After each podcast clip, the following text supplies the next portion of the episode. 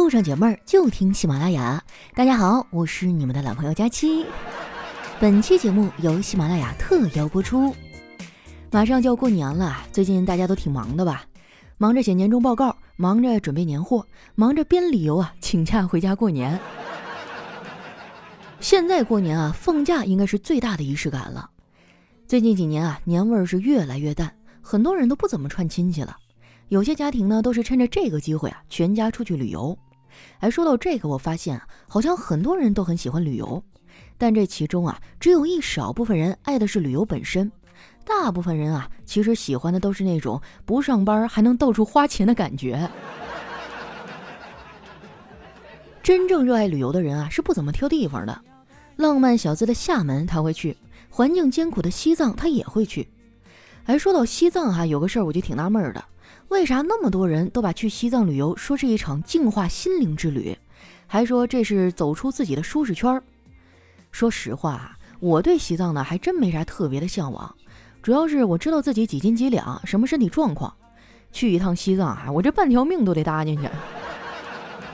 而且我也不喜欢“走出舒适圈”这几个字儿，用在旅游的身上还好啊，最烦的就是那些天天把舒适圈挂在嘴边的人，这就是个坑啊。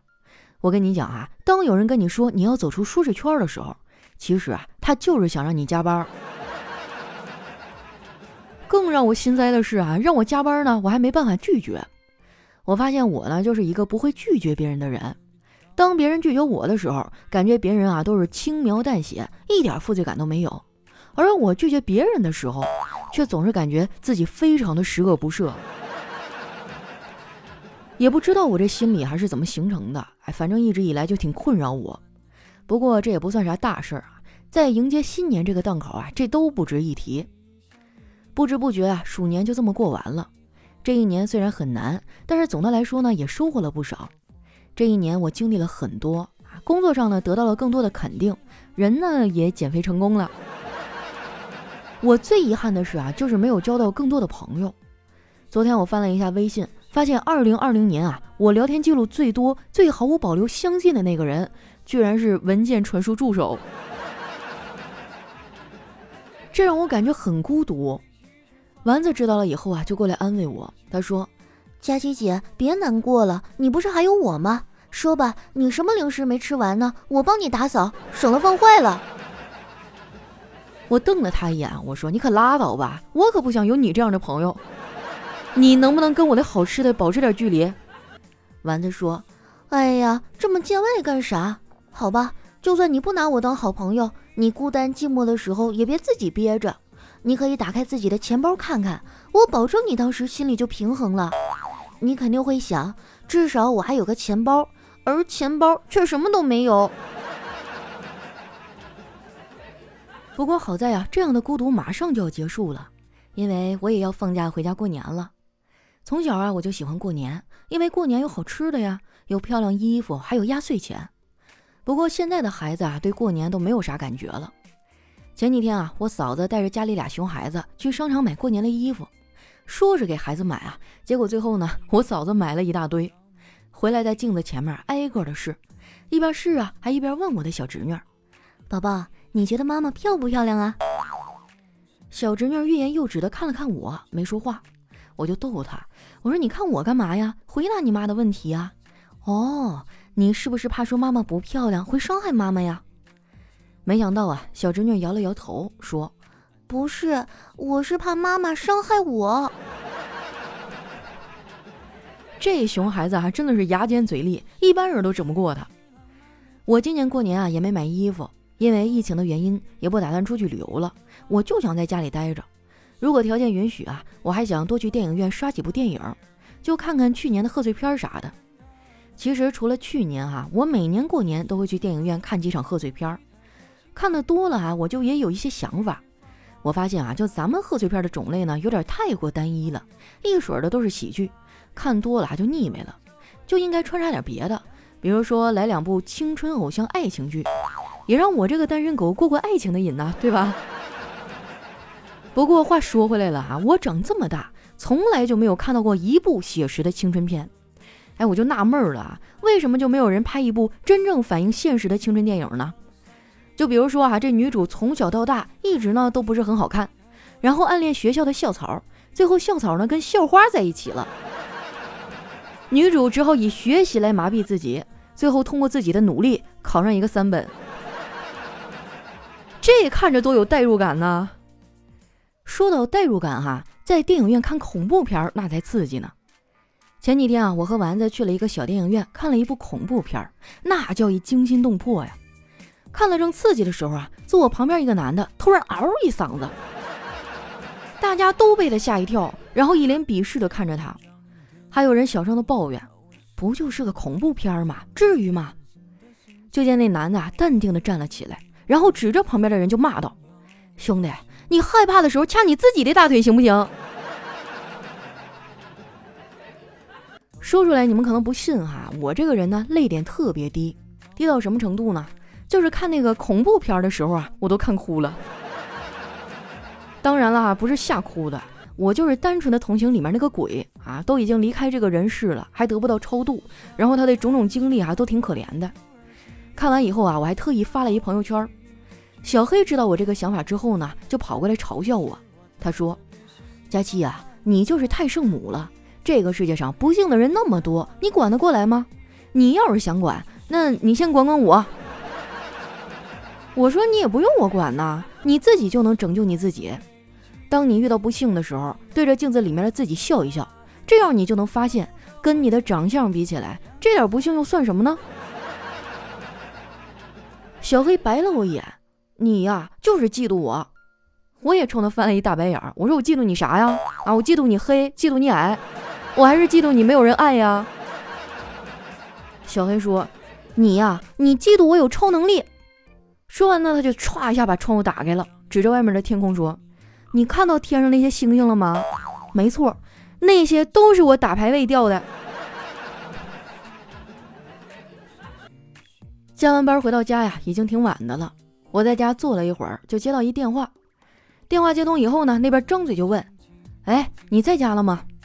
我就看一眼手机，发现是一个陌生的号码。但是呢，我丝毫没有放松警惕呀。这号码挺陌生，但是这语气那肯定是熟人呐。不过尴尬的是啊，我根本就不知道他是谁。于是啊，我就硬着头皮装熟啊，说：“嗨，这都要过年了，我还能在家待着？那肯定是在饭局上啊。朋友多没办法。”这几天都这样，好几个角都喊我。哎，你这是在哪儿呢？咋了？啥事儿啊？对方听我说完啊，沉默了一会儿，说：“你叫的外卖，我在你家门口呢。”吃完外卖啊，我躺在沙发上刷了一会儿微博。最近都是加班猝死的新闻，然后各大营销号啊就开始各种的罗列熬夜的坏处。这看的多了，我也发生很多的改变，其中最大的改变。就是我从以前开开心心的熬夜，变成了现在提心吊胆的熬夜。其实大部分时候啊，我都是被迫在加班在熬夜。现在的老板哈，那一个个都鬼精鬼精的，他也不会直接让你加班啊，他只会在周五快要下班的时候跟你说：“那个小谁呀，这儿有个表格，你帮忙做一下，数据统计也一块做好啊，不着急，你周一早上给我就行。”这种骚操作哈，我都见怪不怪了，而且看起来呢，好像还没啥毛病，就经常会让我们觉得哈，自己是哑巴吃黄连，有苦说不出啊。说实话，我已经连着好几周都这样了。这周我们领导终于良心发现了，周五呢还让我早下班了两个小时，我就趁机啊去楼下的理发店做了个头发，毕竟马上就要过年了嘛，我们这边正月有传统啊，不能剃头。我一进去啊，这 Tony 老师就非常热情的给我介绍各种的烫染套餐呐。被我非常坚决的拒绝了，因为我觉得我这个头发的发质不太好，烫染太伤头发了。我就让理发师啊给我简单的修了修型。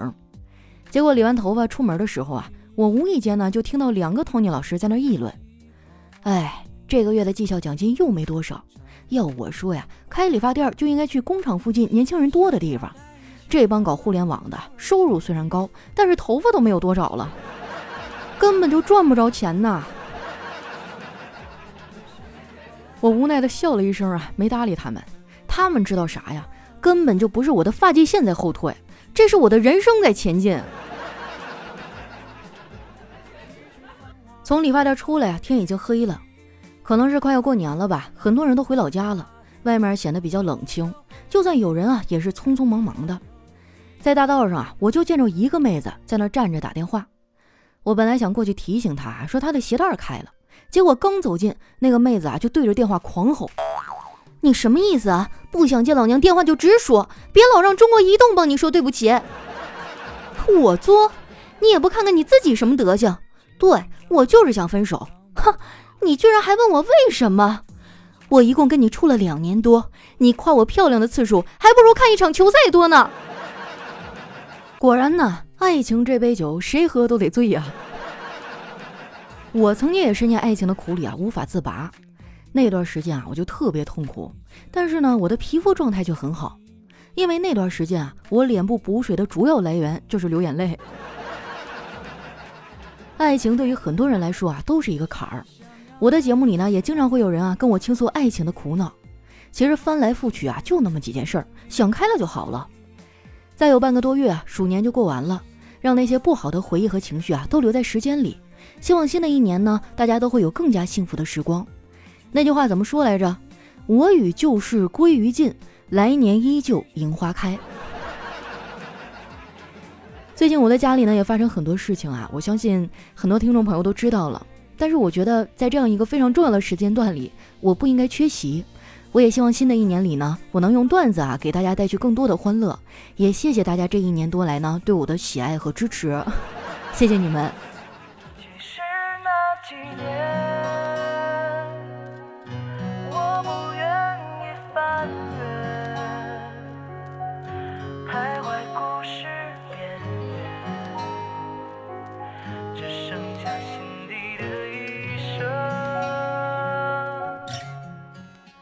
路上解闷儿就听喜马拉雅，欢迎回来，我是你们的好朋友佳期。又到了大家非常熟悉啊、非常期待的环节，来看一下我们上期的小伙伴都说了些什么。喜欢我的朋友呢，记得关注我的新浪微博和公众微信，搜索主播佳期，是佳期如梦的佳期。首先，这位听众呢，应该是个宝妈，她叫宁为女人。她说：“佳期啊，有了娃之后，基本就没有时间给你留言了，甚至想完整的听你一期节目，都得等晚上娃睡熟了以后。”老实说，为了迎接这个小生命的到来，我真是做了好多的准备工作。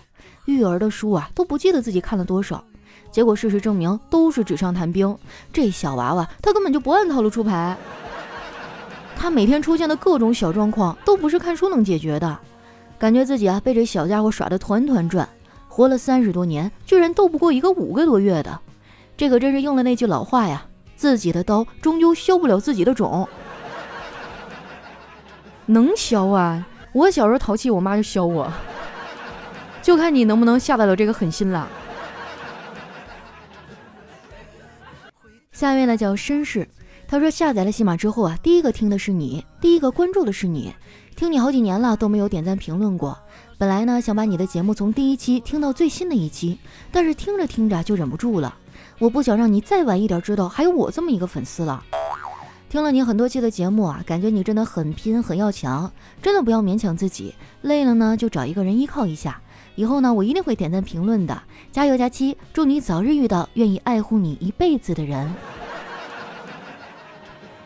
借你吉言啊，希望牛年我能早日脱单啊，甚至把自己嫁出去。下一位呢，叫西北南柳，他说我是在贵州凯里的僵尸粉，以前据说啊，听佳期可以有对象还能怀孕，我都不信的。但是现在我信了，今年有女朋友了，一不小心还怀孕了，筹备年后结婚，佳期祝福我呗。你这是先上车后买票啊！一定要做一个负责任、有担当的男人啊！我等着你们的好消息。下面的叫枪枪枪枪枪啊，他说今天啊，朋友家的布偶猫走丢了。长辈不关窗啊，这猫跑出去就被人抱走了，朋友心态崩了，在小区里嚎啕大哭啊。有一个居委会大妈呢也养猫，她知道这事儿了，拽着就去查监控啊，看是谁抱的。我跟你说，这大妈老厉害了，全小区的人脸她都能人肉识别，直接就砰砰砰哈，把那个偷猫人家的门给敲开了，叉着腰就跟人家要猫。由此可见啊，一个养猫的居委会大妈对于小区的安定团结有多重要。这话说的哈，我都想跟别人众筹给大妈送一只猫了。下面呢叫童话哈，他说：佳期啊，我最近有一个苦恼，我是一个学生党，大概一九年呢，班上一个男同学跟我表白了，我没有接受，也没有拒绝。我跟他呢，其实关系挺好的，但是没有想谈恋爱的想法。放假了之后啊，他加了我的微信好友，我有好多好多话想和他说，但是我都忍住了。我发现自己开始慢慢的喜欢上他了。九月份开学，我以为他会继续跟我聊天，但是一直到现在，他都没有和我说过一句话。前两天别人告诉我他有女朋友了，我表面上没有说什么，但是内心真的有些不开心，因为我知道我已经喜欢上他了。我在想要不要去表白。其实我很清楚，表白的话他不会很生硬的拒绝我，但我还是不太敢。佳琪，你能帮帮我吗？哎呀，这个忙我咋帮啊？我也没啥经验呢。我当年上学的时候也没被人表白过，但是我觉得你应该冷静一下，好好想想，你到底是真的喜欢上他了，还是不甘心呢？啊，再说了，现在你们都在上学的阶段哈，我建议你还是好好学习，把这份感情呢埋在心底，好好去提高你的成绩哈，努力健身，学习化妆。等你真正变得又漂亮哈又优秀，你会发现啊，那帅哥真的多了去了。等你上了一个好大学啊，那排着队的追你。好好学习哈，剩下的事儿呢，先放一放再说，好不好？下面呢叫吵吵家的叶叶，他说：“佳琪小妹妹，我在海底捞的时候呢，听到了你唱的那首是你的歌，我觉得必须留个认真的言给你。其实呢，我只想说，我们都在抱抱。哇，已经不止一个人跟我说在海底捞听过我的歌了，我的原创单曲都上海底捞的这个榜单了。”明天好说歹说得去搓一顿。下面呢叫月夜哈，他说今天呢本屌丝逛商场，旁边一个情侣，结果那男的啊停下来系鞋带，那女的没注意啊，直接把手挎到我胳膊上了。当时啊我们俩都很尴尬。那男的在后面淡定的说：“咋的？我就系个鞋带的功夫就下岗了？”哎，这女孩也是心大呀。下面呢叫一只假期猫，他说有一天哈，老师说，下面我点到名的同学啊都可以获得两百元的奖学金。刚一说完，啪，小明就直接一本书啊飞向了老师，老师当时就怒了，王小明。小明哈起身就摊手说，老师，我的奖学金呢？终于找到王小明一直毕不了业的原因了。下面呢叫杨柳依依。他说有一个屌丝啊向校花表白，校花说：“其实啊，我喜欢的是隔壁班的校草，你就死了这条心吧。”屌丝心生怨恨啊，就在心里不断的暗示自己：“我得不到的，别人也别想得到。”就这样啊，一个月以后，某日放学，校花就看到屌丝啊带着校草走进了一家宾馆。哎呀妈呀，这剧情我觉得可以写一本书了哈。